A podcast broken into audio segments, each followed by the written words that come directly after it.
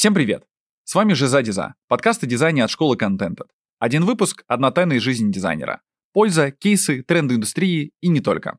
Сегодня с вами, как обычно, я, Никита Сторон, а также Степан Солодков, графический дизайнер и арт-директор со стажем работы более 8 лет. В этом выпуске мы погрузимся в тему оформления портфолио, чтобы оно классно работало на вас. Разберем матчасть. Что это вообще такое, зачем и кому это нужно, и как вообще грамотно рассказывать о своих проектах. Ну, поехали.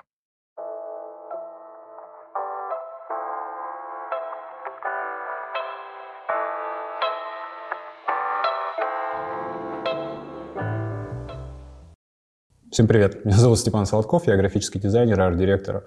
Я уже давно в этой индустрии, более 8 лет. Э, моя специализация — графический дизайн и айдентика. Если спросить о моих заслугах, я лауреат множества премий в области графического дизайна, также являлся членом жюри международных конкурсов, таких как Art Direction Club Europe. Всю мою карьеру я очень сильно уделял внимание своему портфолио. Я считал, что оно очень важно и что ничто лучше не раскроет дизайнера, чем его портфолио. То есть вместо тысячи слов лучше тысяча картинок. Ну и нужна ли эта тысяча, мы сегодня узнаем. Как сказала одна моя старая знакомая девушка, с которой мы вместе работали, дизайнеры делают дизайн, все поделают картинки для Пинтреста. Поэтому, наверное, я сегодня здесь. И научу вас презентовать свои работы так, чтобы ваши работы становились рефами для других дизайнеров. Что такое вообще портфолио? На самом деле мы сталкиваемся с портфолио каждый день, даже мы не понимаем об этом, а, не уделяем этого внимания, но портфолио есть во всех сферах, а, начиная, когда вы идете в парикмахерскую, вы обязательно посмотрите, как же там стригут, или вы захотите пойти в ресторан, вы загуглите Инстаграм, посмотрите, какие там, как блюда выглядят. Это тоже все портфолио, и многие сферы уделяют этому внимание.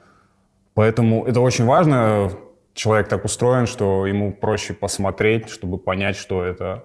И в таких сферах, где товар не может быть поставлен на поток, он индивидуален и важен, но именно влияние самого автора присутствует портфолио. Что такое портфолио? В графическом дизайне это будет документ, содержащий образцы вашей работы и отражающий ваши навыки. Ну, это если верить Википедии. Так оно и есть, если мы возьмем а, все крупные студии, э, Первое, что вы увидите, зайдя на сайт, это будет портфолио. Скорее всего, там не будет каких-то фотографий чего-то. Это первое то, что встречает вас всегда. В качестве примера можно посмотреть э, сайты любой студии, которая вам нравится. Их сайт начнется именно с портфолио, потому что это визитная карточка всех дизайнеров. И без него вам очень будет сложно в дальнейшем. Зачем же оно нужно? Спросите вы. На мой взгляд, портфолио очень необходимая и важная часть, чтобы устроиться на работу, потому что я, будучи сам арт-директором, ну, первое, что я попрошу, это показать портфолио, потому что только так я смогу понять, какие навыки есть у дизайнера, что он делал, что он может делать. Зачем оно нужно? То есть, чтобы получить новую работу, для устройства на работу, если вы меняете работу, это будет необходимо. Часто так бывает, что дизайнеры работают, если это фрилансеры-одиночки, они работают э, по сарафанному радио, э, они имеют портфолио, однажды это сарафанное радио заканчивается, а новых клиентов нету просто. И как найти этих клиентов, когда ну, вы не можете ничего показать? Поэтому вам необходимо будет портфолио. Кому? Дизайнер не должен быть сапожником без сапог. Это ваш будет главный инструмент вообще для продвижения вас как индивида, как творческого человека, как профессионала. А, будь неважно, вы джуниор, синьор, арт-директор, всем нужно портфолио.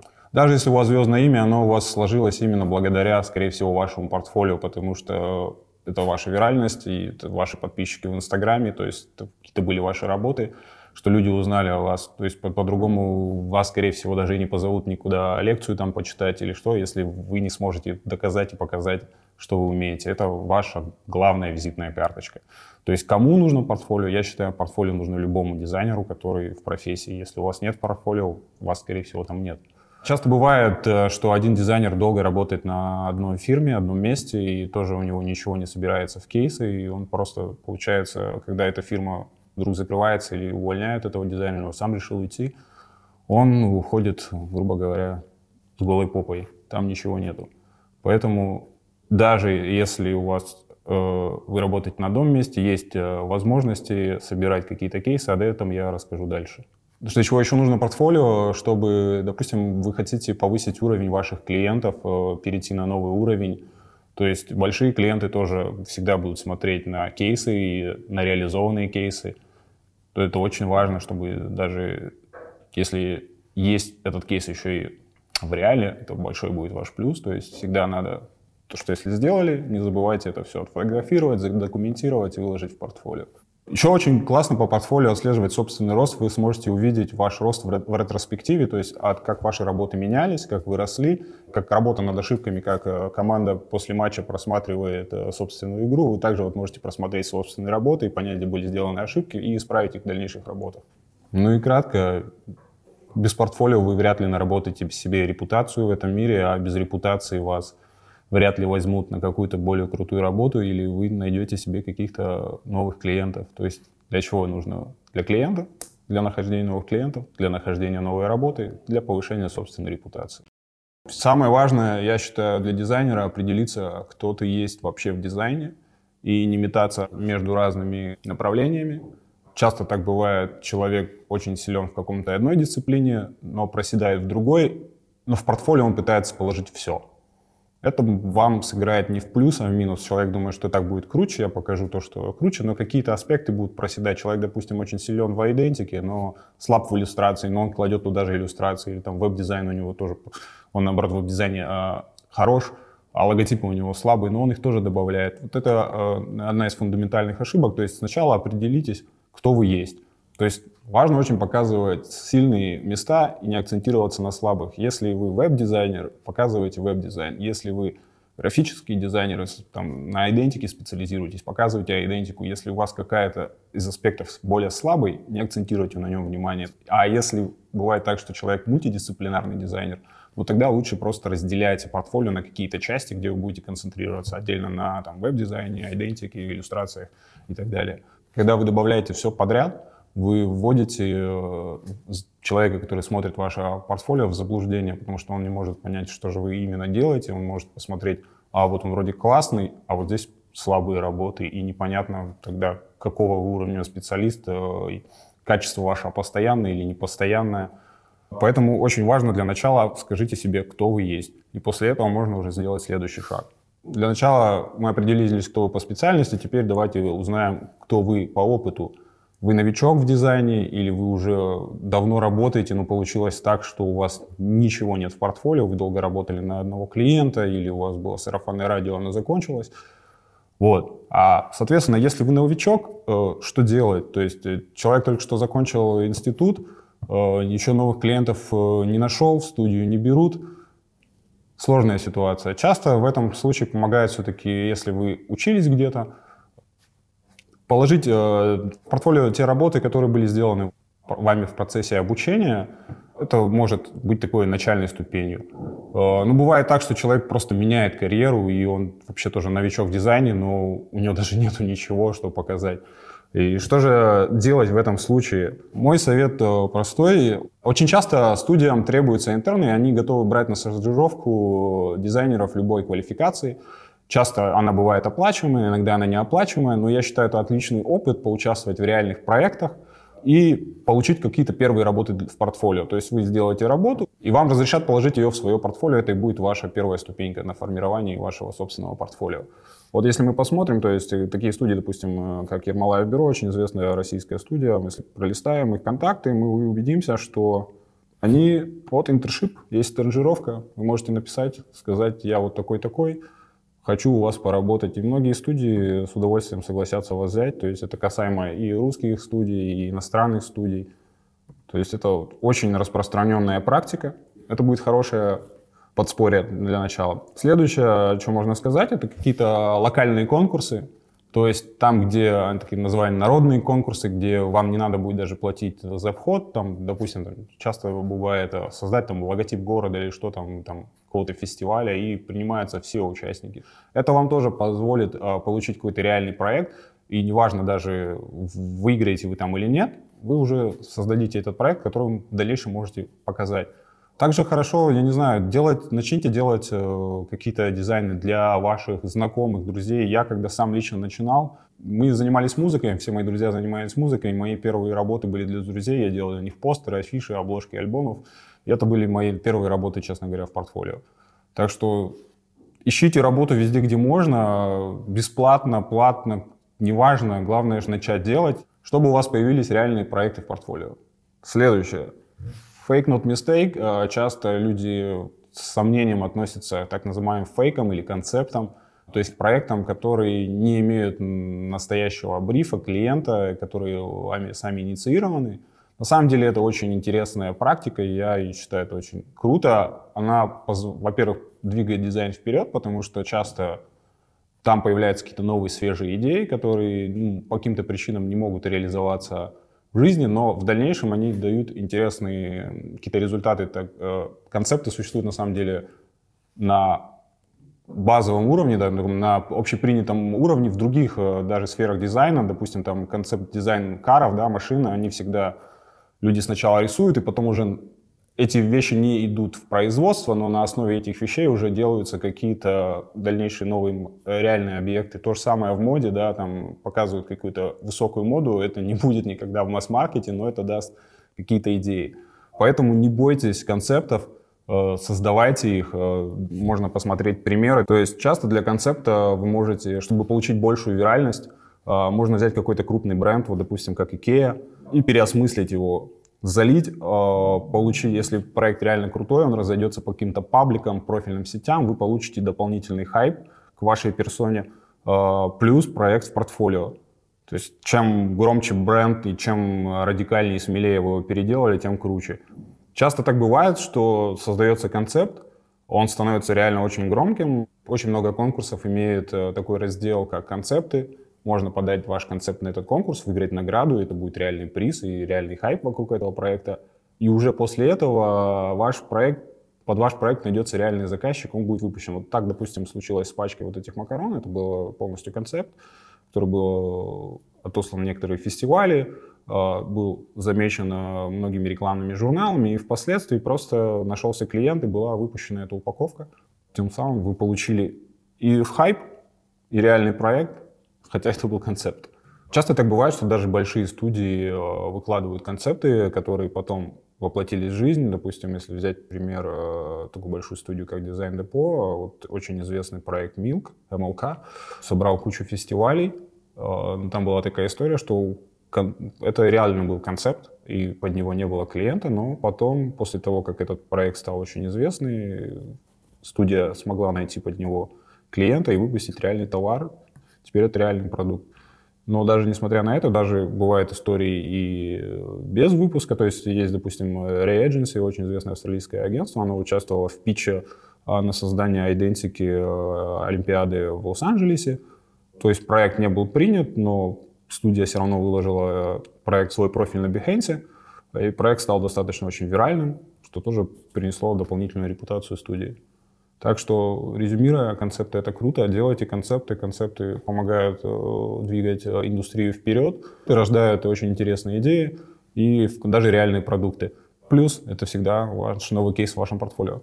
Некоторые считают, чем больше работ, тем лучше. На самом деле я считаю лучше меньше работ, но лучше качество этих работ. Поэтому если получилось так, что у вас уже много работ, на мой взгляд, лучше оставить меньше работ, но они будут гораздо качественнее, чем вы будете, не знаю, там порядка там, 100 работ, 200 работ. Бывают такие студии, которые и дизайнеры абсолютно все работы, которые они делали, ставят в портфолио. Часто такие вещи играют в минус, потому что, скорее всего, эти все работы были созданы за длительный промежуток времени, и э, начальные работы, которые были созданы там 2, 3, 4, 5 лет назад, уже сильно отстают от того, что вы делаете сейчас, потому что вы за это время сильно подросли. И такие вещи будут только смущать клиента, потому что там будет сильный разброс в качестве работ. Поэтому оставляем только свежие и новые работы. То есть периодически э, я советую проводить ревью своего портфолио и смотреть, что в нем накопилось там, за год. Допустим, раз в год вы делаете ревью портфолио и смотрите, что у вас накопилось и какие работы стоит отсеять. Еще очень важный аспект э, — убирать э, работы которые вам уже не нравятся или не хочется делать.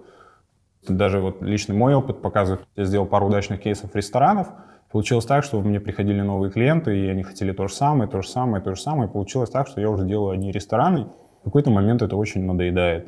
То есть я сказал, все, все, хватит, и просто убрал их из портфолио, потому что, ну, я хотел другие работы. И это дало свой результат. Ко мне стали приходить люди на другие проекты и уже не просили делать эти рестораны какие-то работы вам надоели, вам не хочется, они вас э, просто не пушат. убирайте их и оставляйте только то, что вы хотите делать сейчас. Вот даже если посмотреть мое портфолио, я всегда храню в портфолио не более там 20-30 работ. И если мы зайдем, допустим, в черновики и посмотрим, мы увидим, что там порядка 50 работ находится просто в черновиках, которые я убрал, потому что эти работы уже либо устарели, либо я просто не хочу делать что-то подобное, хотя здесь есть очень достойные работы, но я считаю, что сейчас э, они неадекватно отражают то, что я делаю и то, что я хочу делать. Поэтому смело, без зазрения убираем работы. Если вдруг возникает вопрос, что из ваших работ лучше, а что нет, э, всегда можно написать какому-нибудь э, человеку, кого вы уважаете из индустрии. Неважно, знаете вы его лично или нет, добавляем в Фейсбуке, пишем, спрашиваем. Оцени мое портфолио. Я вас уверяю, 8 из 10 вам ответят, 5 точно прокомментируют. Потому что на самом деле многим дизайнерам слетит то, что их мнение вы считаете важным, и они найдут там 20-30 минут своего личного времени на просмотр вашего портфолио и скажут, вот здесь вот посмотри, здесь это, это хорошо, вот это вот плохо.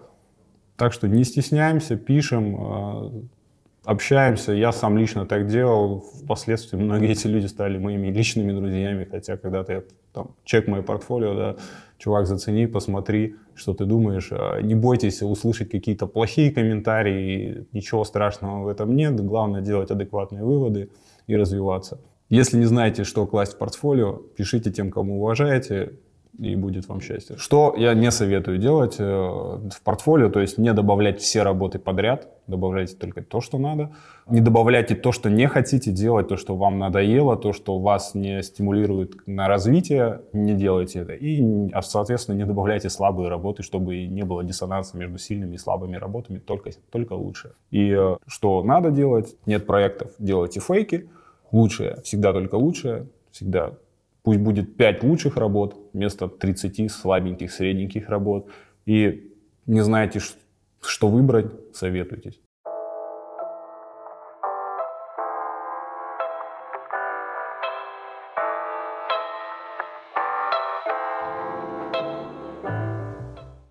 Рассмотрим, что же из себя представляет кейс. То есть кейс является главным элементом в портфолио. Это вот э, ваш проект, кейс, называйте как хотите.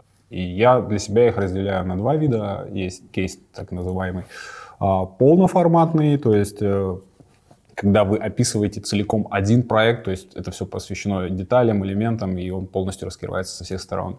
Либо часто так бывает, что ну, человек делает какие-то отдельные вещи, то есть там, допустим, иллюстрации или только логотипы, и, ну, нечего много показать. Поэтому бывают такие а, объединенные кейсы, да, такие миксы, когда вы просто как по какой-то косвенным причинам объединяете работы в общую, там только логотипы, только иллюстрации, там, я не знаю, выполнены в такой стилистике, и уже э, на этом строите тоже полноценный кейс. Давайте посмотрим а, отдельно монопроект, да, когда вы полностью показываете а, кейс, посвященный одному проекту. Можно начать с какого-то видеорила, а, показать, как была сделана работа. Часто бывает, что картинки не могут раскрыть полностью ваш проект, чтобы человек больше погрузился в проделанную вами работу, иногда нужно добавить описание к проекту, и оно очень хорошо раскроет, сделает картину более полноценной, насытит ее красками. Да? Поэтому описание очень важно. Здесь вам придется да, проявить себя в качестве копирайтера и создать текст старайтесь это сделать интересно, как будто чтобы вам было самому интересно это читать. Постарайтесь описать, как был проделан проект. В том же Behance, э, если вы хотите получить какие-то награды за свой э, проект, то там есть местные такие награды, ленточки их раздают. Э, их никогда не дают проектам, которые не имеют описания. То есть это считается недоконченный проект, недораскрытый. Очень интересно бывает э, также в кейсе вставить э, раздел про инсайт, то есть что инспирировало проект или как вы нашли там источник вдохновения для проекта.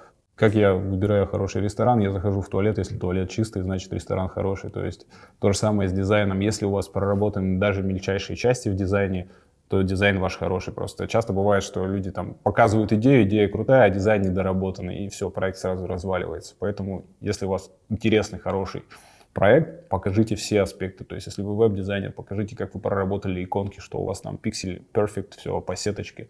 Выложите как макеты, как по сетке сделаны. Если а, вы иллюстратор, покажите, как вы делали скетчи, это очень эскизы, это очень круто а, посмотреть, как модель а, рождалась от эскиза до реального воплощения. Покажите весь процесс разработки. Если вы рисуете шрифты, покажите, как вы рисовали буквы, там, как, что было эскизом, возможно, что было источником вдохновения.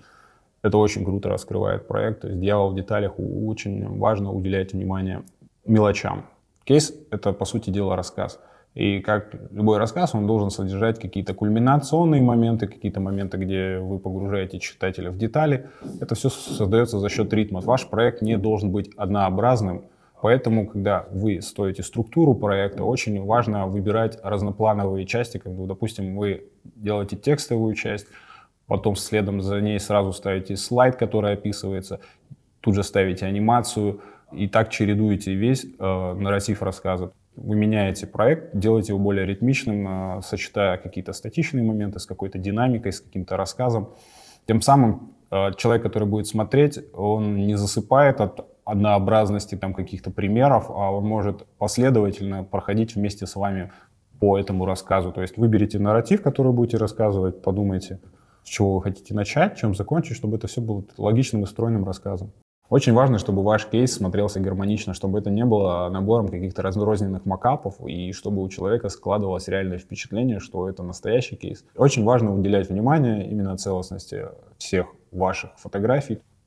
Если вы делаете это сами, делайте так, чтобы это все снято в едином ключе, в единой стилистике, с единой композицией, светом, расстановкой. Если вы используете макапы, убедитесь, что макапы все одинакового качества, одинакового настроения, цветового решения. Часто так бывает, что эти вещи разрознены. Допустим, вы делаете идентику для какого-нибудь сурового завода, и человек ожидает настроения соответствующего в проекте. А дизайнер находит только макап какой-нибудь э, хипстерского наборчика с крафтовой бумагой, клубочками и штемпельным со сургучом и вставляет туда логотипы, свои дизайны. Человек, смотря проект, получает диссонанс, он не понимает, почему вроде как бы должно быть настроение другое, а он видит здесь. И сразу к вам вопрос, настоящий проект? Нет, скорее всего, или что это макап, то есть сразу выделяется. Или, допустим, э, вы делаете э, явно продукт для российского рынка, у вас все постеры на кириллице, и, а вы вставляете этот в макап там, в уличный формат какого-нибудь э, города там, в Берлине. Этот Берлин явно выделяется в этой фотографии, человек сразу поймет, что это был макап, и что и вашего товара не присутствовало там, скорее всего, и это не настоящее. Поэтому очень уделяйте, чтобы среда на ваших картинках соответствовала вашему проекту и его тематике. Разрешение фотографий, то есть чтобы, если вы используете те же макапы, опять, один макап высокого качества, другой низкого качества, вы ставите их рядом, сразу видно, что идет диссонанс. Это все сразу будет бросаться в глаза и создавать грязь в проекте, удешевлять его внешний вид. Поэтому, если есть возможность, э, отфотографируйте, проведите фотосессию вашего продукта, вашего дизайна, придумайте ему какую-то историю, вставите свет, сделайте одинаковые фотографии. Нашей главной задачей является создать как можно более реалистичную картинку для зрителя, даже если мы используем макапы. То есть мы их кастомизируем, мы их подгоняем, выбираем, дополняем. То есть получаем как можно более реалистичную картинку. Чем реалистичнее, тем лучше.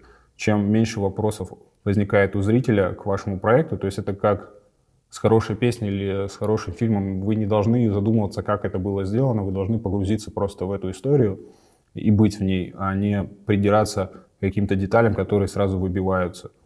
Если наше повествование очень скучное, то есть однообразный проект — это скучный проект, сделайте интересную историю, не повторяйтесь. Пусть история будет разнообразная и динамическая. Не используйте неподходящие по смыслу и стилистике макапы. Ваш проект должен выглядеть гармонично, а такие вещи э, создают очень много лишних вопросов от смотрящего этот проект. То есть не используйте неуместный контент. Всему свое место и своя среда. То есть продумайте, какое настроение должен создавать проект, и смотрите, чтобы каждый слайд соответствовал этому настроению.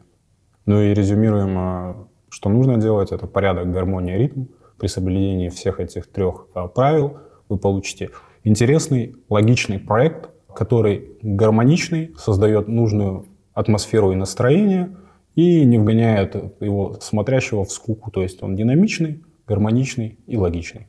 Уделяйте внимание повествованию, без описания нет понимания.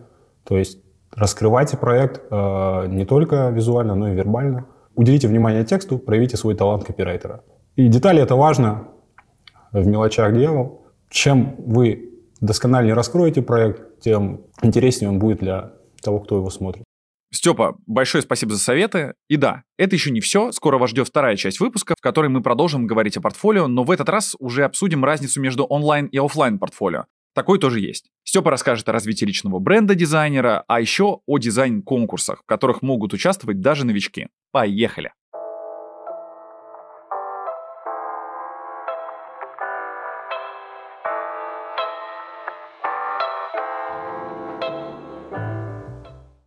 И когда у нас наконец готово портфолио, возникает естественный вопрос, где же его размещать, как же его показывать людям.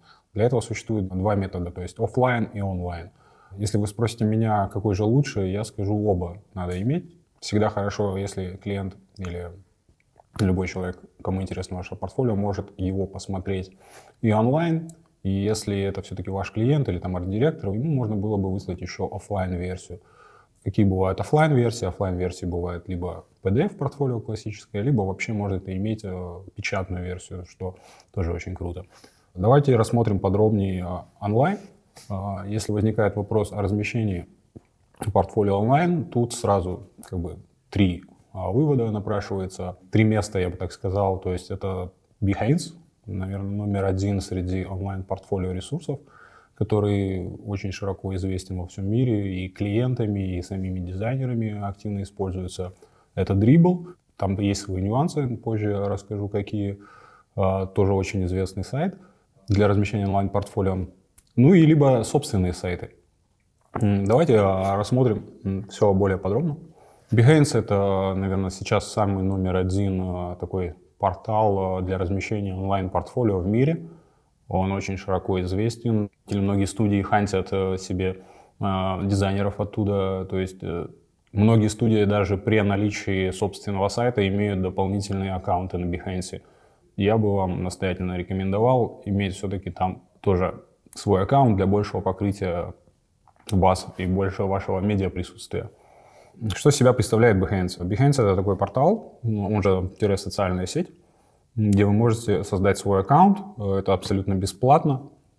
Нет никаких ограничений по размещению работ. Он очень разнообразный в плане контента, который вы можете туда загружать. Это может быть видео, это может быть э, картинки, это может быть э, анимация, гиф-анимация. Текстом сопроводить это тоже можно. Он представляет собой такую кейсовую систему, то есть здесь в отличие от того же дрибла, который будет дальше рассмотрен, который сосредоточен на размещении одного изображение. Здесь вы показываете мультиизображение. Здесь чем больше и обширнее кейс, тем лучше. То есть вы можете как раз-таки э, сравнимо собственному сайту здесь э, давать широкую картинку для вашего зрителя. Behance э, имеет удобную систему поиска. Вы можете легко здесь найти какие-то референсы, или клиент может легко найти вас по системе хэштегов. Любые даже слова, которые вы использовали в описании, тоже сработают. То есть вас по имени. Здесь есть свои рейтинги. Здесь есть свои награды. Тут, то есть, существует э, определенный отдел кураторов, которые вручную отбирают проекты и присуждают им разного уровня награды от э, категорийных наград, это там лучший веб-дизайн, лучший графический дизайн, до такой синей ленточки, это the best of the best, э, то, что помещается на главную. Такие награды высоко ценятся в комьюнити и дают вам дополнительный буст к вашему проекту. То есть, когда ваш проект выбирается куратором, и вам присуждается ленточка, э, ваш проект появляется в категории, и очень много дизайнеров смогут его увидеть, то есть это дополнительное привлечение внимания. Если у вас эта ленточка есть, это очень круто, старайтесь их зарабатывать, тем самым больше раскручивая свои проекты и себя как дизайнера. Тут также есть возможность э, личных сообщений. Зарегистрированный пользователь Behance может вам написать в личку. Э, очень часто, как я упоминал ранее, Этим пользуются клиенты для поиска новых подрядчиков. Часто, очень часто пишут. Часто также представители различных студий могут также вам написать в личку, если они заинтересованы вас нанять на какой-то проект или, возможно, даже предложить вам офер по работе. Так что проверяйте личные сообщения. Это очень важно. Не часто остаются незамеченными людьми, но там может быть очень много интересного. Behance раньше продвигал себя очень активно в массы а, путем создания собственных ивентов, так называемых Behance Portfolio Review. Они были кураторами э, этих ивентов. Любой человек мог подать заявку, и если ваша кандидатура подходила, вам высылался определенный раздаточный материал э, в виде промо каких-то материалов, плюс они высылали такие классные монетки, которые должны были э, быть разыграны среди участников этого ревью. А что из себя представляло это ревью? А, это было такое сборище дизайнеров. Это был открытый формат мероприятий, но главное сводилось к тому, что это было местом встречи дизайнеров, которые могли а, друг другу показать свои портфолио, поделиться какими-то выводами, получить обратный фидбэк о своих работах, и лучшие работы могли быть награждены этими медальками. Сам Behance же занимался промоушеном этих мероприятий, освещал их как в своем блоге. Сколько я сейчас знаю, к сожалению, в последние года они прекратили поддержку этих проектов, и этот формат был потерян. На самом деле, я когда-то сам даже э, проводил в своем городе э, это Behance Portfolio Review, что, в принципе, дало мне определенные связи новые, можно там познакомиться с классными ребятами со своего города, можно пригласить какого-нибудь крутого спикера из другого города, наладить связи, посмотреть, кто вы есть, то есть, что вы не один, ну, достаточно очень интересное мероприятие. Если у вас просто сейчас желание есть, вы можете сами проводить это даже уже без поддержки Behance. Просто найдите ребят из вашего города по тому же поиску, просто встретитесь, посмотрите друг на друга, посмотрите, поделитесь работами. Это очень классный и интересный опыт. Следующий ресурс, который достоин внимания, наверное, с какой-то, в какой-то степени конкурент Behance, но со своими особенностями, это сайт Dribble. Это изначально закрытый сайт, куда вы могли попасть только по инвайтам. Это первое и самое, наверное, главное его отличие, что был некий такой фильтр, если Behance — это сборище всех э, любых э, дизайнеров разного калибра, то сюда попадали ребята исключительно, которых принимали другие дизайнеры, которые считали, что они достойны быть.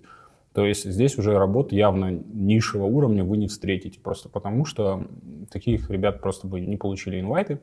И в свое время за этими инвайтами очень сильно гонялись. Происходило это так, что уже член этого сайта в какое-то время просто получает пару инвайтов, и он начинал разыгрывать это в своих социальных сетях, писал там, у меня есть инвайты, кому надо, присылайте портфолио. И достойные ребята выбирались и получали эти инвайты. Сейчас же, насколько я знаю, этот сайт немного упростил. Они создали определенную комиссию, вы можете послать в эту комиссию заявку, со своим портфолио, и если комиссия вас одобрит, вы получите инвайт. Большим отличием дрибла является то, что если Behance — это сайт, который сконцентрирован на подаче кейсов, то дрибл — это подача шотов, то есть э, они называются там шот, то есть там вся стилистика дрибла выполнена в стиле э, баскетбольной тематики. А, вот, то есть это такие броски. Там очень важно, чтобы в одной картинке привлекало много внимания и для определенных э, категории дизайнеров это может быть проблемой. Допустим, если вы делаете идентику, очень трудно раскрыть идентику по одной картинке. Поэтому в основном этот сайт э, сконцентрирован на иллюстраторах или там UI-дизайнеров, которые там указывают иконочки, там и иллюстрации. То есть их там доминирующее, как бы я бы сказал, на мой взгляд, э, количество по сравнению там, с теми же там, э, дизайнерами идентики или графическими дизайнерами. Спецификой э, дрибла еще является то, что это сайт с платными возможностями. Имея обычный аккаунт, не про, вы ограничены в некоторых своих действиях. То есть, э, что дает вам про? То есть, про это вы оплачиваете подписку на год, вам открывается возможность личных сообщений. До того ваш аккаунт просто как бы немое зеркало, и клиент не может с вами связаться никак, написать вам если вы хотите все-таки использовать это как инструмент получения новых клиентов, вам необходим этот Pro-аккаунт, который даст вам эту кнопочку Hire Me, возможность э, написать вам. Плюс он значительно расширяет функционал, а вы можете загружать мультишоты, то есть в проект уже сделать больше подобным, э, как на Behance, когда можно несколько слайдов показывать, это даст вам возможность загружать видеоконтент. Есть э, такая штука, как ребаунс, подборы, опять терминология баскетбола, для продвижения какой-то работы можно создавать свою версию, свое переосмысление чужой работы. Вы можете взять какой-то понравившийся вам шот, что на нем было изображено, как-то переформатировать в вашем ключе, поставить там ссылку специально, что это ребаунд, и она опять разойдется. Люди, которые будут видеть оригинальную изображения, могут посмотреть ребаунс, посмотреть, как вы переосмыслили, что даст вам дополнительный поток э, каких-то просмотров, лайков и подобных вещей. Назревает, конечно же, сразу вопрос, а если э, наши отечественные аналоги подобных сайтов, а, да, они есть, но, к сожалению, один из них уже умер как ресурс, второй не состоялся, я бы так сказал. Если говорить э, об альтернативе Behance, когда-то существовал очень популярный сайт Revision, он действительно был популярен среди российского комьюнити. По структуре своей стилистики он был ну, очень похож на Behance, но, к сожалению, авторы решили закрыть его, видимо, не знаю, возможно, конкуренция с Behance, потому что он создавался до того, как Behance появился на российском рынке. Среди дизайна они начали его активно использовать. Возможно, он не выдержал конкуренции, сейчас этот проект закрыт. А, и существует еще аналог э, российского дрибла, где также все внимание сосредоточено на каких-то отдельных изображениях, не на кейсах. Но, к сожалению, под э, единственное большое различие с тем дриблом, то, что это абсолютно открытый для всех сайт, тем самым он превратился в такую мусорную корзину, где работы очень низкого качества, вытеснили хорошие работы, люди завалили просто количеством, соответственно, этот ресурс такой тоже не очень хороший.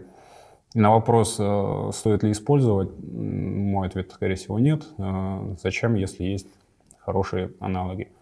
Следующее, о чем можно сказать, э, да, онлайн-портфолио типа Behance и Dribble это очень круто, но возникает проблема, они стандартные, то есть все портфолио могут выделяться только работами, а сама структура остается везде одинаковой. Тут на помощь придет, конечно, собственный сайт. Собственный сайт это, ну, это всегда собственный сайт, это плюс, наверное, сток вашей репутации в глазах клиента. Это как иметь почту на собственном домене или на Gmail, да, то есть сразу это выдает вам большего профессионала. Поэтому, конечно, если есть возможность, э, лучше сделать свой собственный сайт, дабы сейчас есть такие возможности, как Redimac или Tilda, где вы можете даже при небольших познаниях в веб-дизайне создать какой-то очень достойный продукт, который будет реально кастомизирован, реально уникален и сделан э, под ваши все нужды. Вот мы можем э, посмотреть примеры. Ну, допустим, вы можете полностью персонифицировать. Тут также можно показать вас как дизайнера, да, то есть вы можете сами проявить себя, показать верстку уникальную, какую-то подачу материала уникальную, больше сосредоточиться на освещение себя как личности. Можно создать разделы about, э, прочие вещи. То есть сайт гораздо функциональнее, гораздо шире вас раскрывает как личность и как более крутого профессионала. То есть если есть возможность, конечно, всегда лучше создать сайт, потратить деньги или чуть-чуть самому поднатаскаться в тех же конструкторах и создать. То есть я сразу говорю, это плюс 100 в глазах клиента к вашей репутации. К сожалению, в этом плане я сапожник без сапог. Я когда-то имел свой сайт, но это очень тоже такой хрупкий инструмент, который нужно постоянно обновлять и поддерживать. Он устаревает, и дизайн устаревает, и ты растешь. Он также должен меняться, как и твое портфолио, его внешний вид. Вы не можете использовать там, одну и ту же верстку, которую вы используете там, 10 лет назад. А вот дизайн сильно тоже меняется. Поэтому тоже это живой организм, его надо постоянно поддерживать, не всегда на это есть силы. Да. Тут я каюсь грешен, сам без сайта, но вам советую. Олдскул или классика, давайте обсудим, нужно ли вообще PDF портфолио или вообще печатная версия портфолио. Я считаю, что нужно, потому что это всегда быстро, и иногда нет возможности человека там лишний раз куда-то смотреть ваш сайт, можно в мессенджере где-то кинуть ссылочку на PDF. Главное, чтобы, когда вы создаете такие вещи, как PDF-портфолио, также уделить структуре, уделить верстке, это должно быть круто. Сама верстка, сам внешний вид вашего портфолио должен также отражать все ваши скиллы и навыки, которые вы умеете. То есть это, тут можно сделать это как крутой журнал, чтобы при просмотре его прям у человека создалось впечатление, что вы, блин, можете создать классную периодику, то есть э, сделать из своего портфолио реально интересный журнал. Также очень круто иногда для личной встречи иметь э, печатную версию портфолио, это явно очень сильно произведет впечатление на клиента или арт-директора, который будет вас собеседовать, когда вы можете просто на стол перед ним положить ваше портфолио и сказать, вот смотрите, что я сделал, это всегда тактильное ощущение, это всегда плюс. Что же лучше иметь э, онлайн или офлайн портфолио, я считаю, важно иметь оба варианта. У них у обоих есть сильные и слабые стороны, но лучше совмещать, и всегда тогда вы покрываете больше возможностей. То есть не ущемляйте себя в чем-то, потратите чуть больше времени, создайте и печатную версию, и PDF-версию, и онлайн разместите. То есть, чтобы покрыть полностью все поля, чтобы ваше присутствие, вашего портфолио было ну, везде. Есть аналоги, но лучше оригиналы. Это про то, что какие сайты для размещения портфолио использовать. Все-таки лучше использовать тот же Behance или Dribble, а не какие-то аналогичные сайты, менее раскрученные, потому что это все-таки сайты у всех на слуху, и там очень хороший трафик. Ну, нет смысла от этого отказываться в поисках чего-то нового. Ну и свой собственный сайт — это, конечно, свой собственный сайт. Это ваш статус. Это как, я не знаю, как дорогой телефон или часы. Это показывает вас уже большого профессионала. Такая небольшая деталь, но где вы можете полностью проявить себя как личность. Мы создали свое портфолио, мы разместили свое портфолио. Теперь у нас есть этот инструмент, он приводит к логическим его назначению. Мы получаем какие-то новые запросы, будь то от клиентов или от студий, от хантеров. А, все это летит в наши личные сообщения, почту, либо сообщения на сайтах по типу Dribble или, я не знаю, ваш Инстаграм, куда-то. Самое важное — это своевременность. И у вас нету того, кто вам будет проверять и поставлять эти заказы. Поэтому своевременно проверяйте все личные сообщения на этих ресурсах, проверяйте почту, поставьте уведомления. Часто клиенты рассылают, ну, пробивают так называемую почву, рассылают свои заявки куче дизайнеров сразу. И тут очень важна скорость ответа. Чем быстрее вы среагируете на входящий запрос, тем больше у вас шансов, что он выльется в какой-то новый проект. Потому что часто бывает так, что ты там забыл проверить личные сообщения, там через месяц такой залез, посмотрел, а там 10 непрочитанных, там какие-то запросы ты пишешь, они говорят, извините, мы уже нашли другого подрядчика, вы слишком долго отвечали. Вот, так что своевременная проверка всех ваших личных сообщений и источников коммуникации, это очень важно. И что еще важно? Важно, если на том же Behance, допустим, а, вам интересны заказы из а, других стран, так как там работает система поиска, если вы хотите иметь международных клиентов, можно поменять страну. Скорее всего, вы тогда будете получать запросы из этих стран, то есть логично. И э, эти запросы будут приходить на английском, скорее всего, языке. Поэтому для коммуникации, если вы хотите расширить свой круг проектов и получать иностранные проекты, вам нужно знание английского хотя бы потянуть чуть-чуть для до разговорного чтобы у вас была возможность в дальнейшем не только переписываться, там, ладно, Google Translate поможет э, в переписке, но если клиент захочет личного контакта, вам придется это делать на английском, поэтому если есть уже сейчас возможность, начинайте. Знание языка сильно расширит ваше присутствие вообще в медиа, даст вам больше возможности и получать новых клиентов и поглощать какую-то информацию, потому что, к сожалению, на русском языке очень мало ресурсов до сих пор, каких-то профильных а на английском этого уйма. Поэтому английский must have. Можно еще сказать, просто не работайте с чудаками. Очень часто попадаются неадекватные запросы, и не стоит отвечать на них.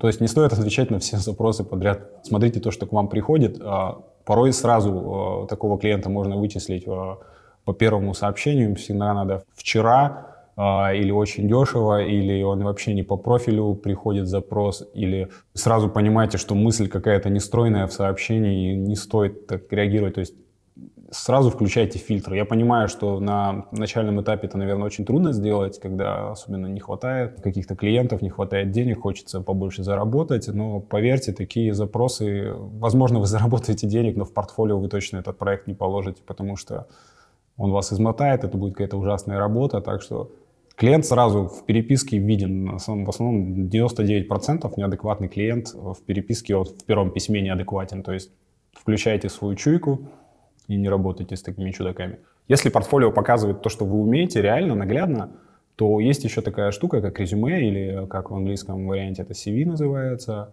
Она характеризует уже вас больше как личность, а, то есть здесь вы раскрываете свой жизненный опыт, на какой сфере вы специализируетесь, э, в каких студиях работали, какие награды получали, какие у вас публикации есть. Все это очень важно для полноты картины. Это как две стороны одной монеты. То есть портфолио — это вот ваша визуальная сторона, а здесь ваша уже то есть hard skills и soft skills. То есть здесь вы рассказываете свою историю в CV. Можно описать, что вы там, конечно, есть там стандартные штуки, типа стрессоустойчивость и прочие штуки, не знаю, кто-то пишет, кто-то не пишет. По мне лучше сосредоточиться реально на прожитом и полученном вами опыте, рассказать, какими проектами работали, какая специализация у вас есть, какие награды вы получали, какой опыт э, именно работы в студиях или образования вы имеете. Часто сам лично сталкивался, я раньше думал, что это абсолютно ненужная вещь, не как бы портфолио за меня все скажет, но часто при, допустим, когда вас хантят в большую корпорацию, это делают HR. Вы как директору сначала не попадаете, а HR человек, которому ваши картинки абсолютно ничего не скажут. И этот человек э, оперирует только сухими фактами. Поэтому для них очень обязательно иметь вот это резюме. Не стоит туда, конечно, писать все подряд, что там вы любите кататься на лыжах или долгие вечерние прогулки. Сконцентрироваться все-таки на характеристиках, которые покажут вас как профессионала. То есть в России это, наверное, может не очень развитая практика, но если вы будете пробоваться устроиться на работу в какие-то зарубежные компании, это просто must-have. Вас первое, что спросят, пожалуйста, перешлите резюме. Потому что дальше, допустим, есть такой очень известный ресурс LinkedIn, в принципе, из себя представляющий социальную сеть, состоящих из резюме. Все HR всех крупных фирм, студий сидят э, на этом сайте, и если вы на этом сайте, вы можете очень получить хороший офер, но для этого вам надо тоже заполнить резюме. Очень часто бывает также стоит вопрос, мне нечего написать, то есть у меня нет каких-то там публикаций, наград и прочего. Но тут опять все зависит от вас. А, нет опыта работы в студии, пойдите на стажировку, стажируйтесь три месяца, вот вам строчка в резюме. А нет наград, поучаствуйте в конкурсе в каком-то, получите награду, хотя бы даже шорт-лист, это уже достойно занесения в резюме. Не упускайте эту возможность, сделайте резюме. Оно очень сильно поможет вам при устройстве в какую-нибудь крутую студию или в большую компанию. Мы сейчас живем в эпоху соцсетей, и упускать эту возможность э, коммуникации с потенциальным клиентом или просто вашей аудиторией очень глупо. Поэтому используйте как можно больше соцсетей, сделайте свое присутствие во всех возможных, ну, Наверное, как для дизайнеров, для нас больше всего подходит сейчас Инстаграм, так как это сеть сконцентрированная на визуальном контенте, где очень хорошо можно показывать и видеоконтент, и фотоконтент. Социальные сети позволяют очень быстро выкладывать какие-то работы. Не нужно оформлять целый кейс, ты можешь очень это делать с частой периодичностью и тем самым, да, получать какую-то живую аудиторию, живую реакцию. Соцсеть всегда будет хорошим инструментом э, для каких-нибудь ваших остаточных работ, которые не подошли к кейсу, слишком мало для кейса. Можно как раз вот сюда все наработки, все какие-то ну, маленькие интересные детальки э, публиковать там. Наличие у вас в соцсетях является платформой э, для формирования вас как личного бренда. Можно не только сконцентрироваться на одном Инстаграме, важно, допустим, присутствие у вас каких-то профильных изданиях, э, чтобы о вас статьи написали какие-то. Можно самому инициировать эти статьи. Много сайтов, ну, в основном не на английском языке, куда можно отправить запрос с каким-нибудь предложением и там возьмите у меня интервью, грубо говоря. Это очень круто. И это нас логически подводит, что я есть я в первую очередь, то есть студии уходят, дизайнер остается. Очень важно сделать так, чтобы человек, когда проработал всю жизнь в студии, не вышел с голой попой оттуда. Потому что студия-то выживет, а вот что делать вам потом. Поэтому очень важно сконцентрироваться на создании вас как бренда. Я лично, когда прихожу работать в новую студию, всегда говорю, все работы, которые я буду делать в этой студии, я буду класть их в свое портфолио. Потому что не знаю, как завтра день сложится, а это мой хлеб. Возможно, и с маслом. Поэтому Всегда думайте о себе, будьте эгоистом здесь в хорошем смысле слова.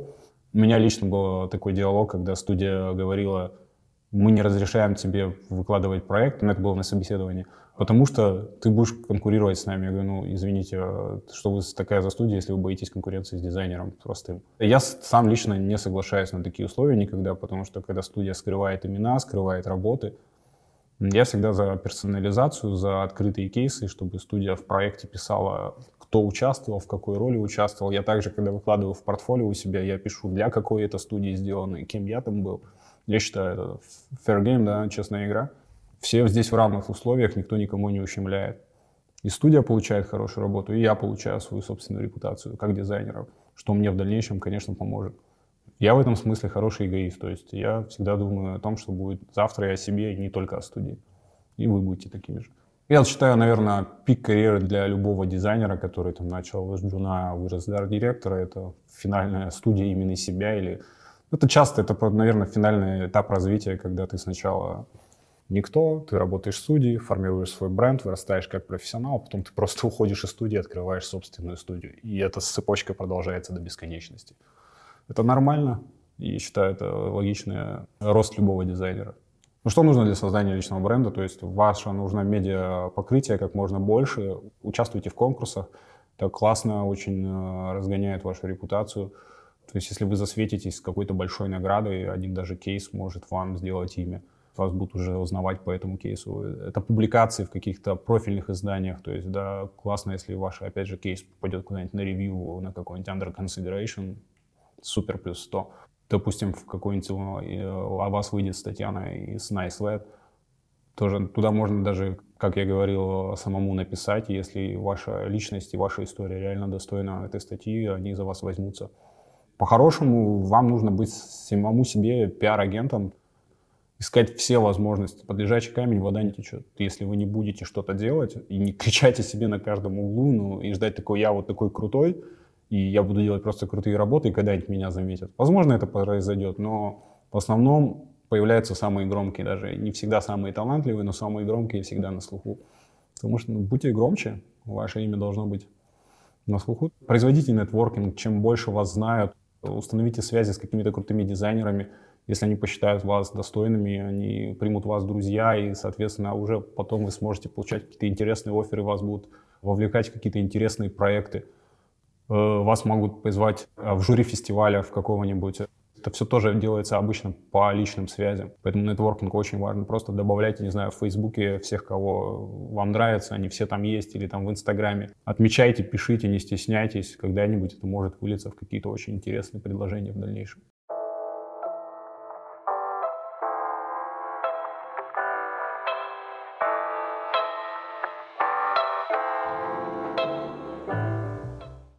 С вами был подкаст «Жиза Диза» от школы дизайна Contented. Один выпуск, одна тайная жизнь дизайнера. Хорошо, когда вы с нами. Всем пока!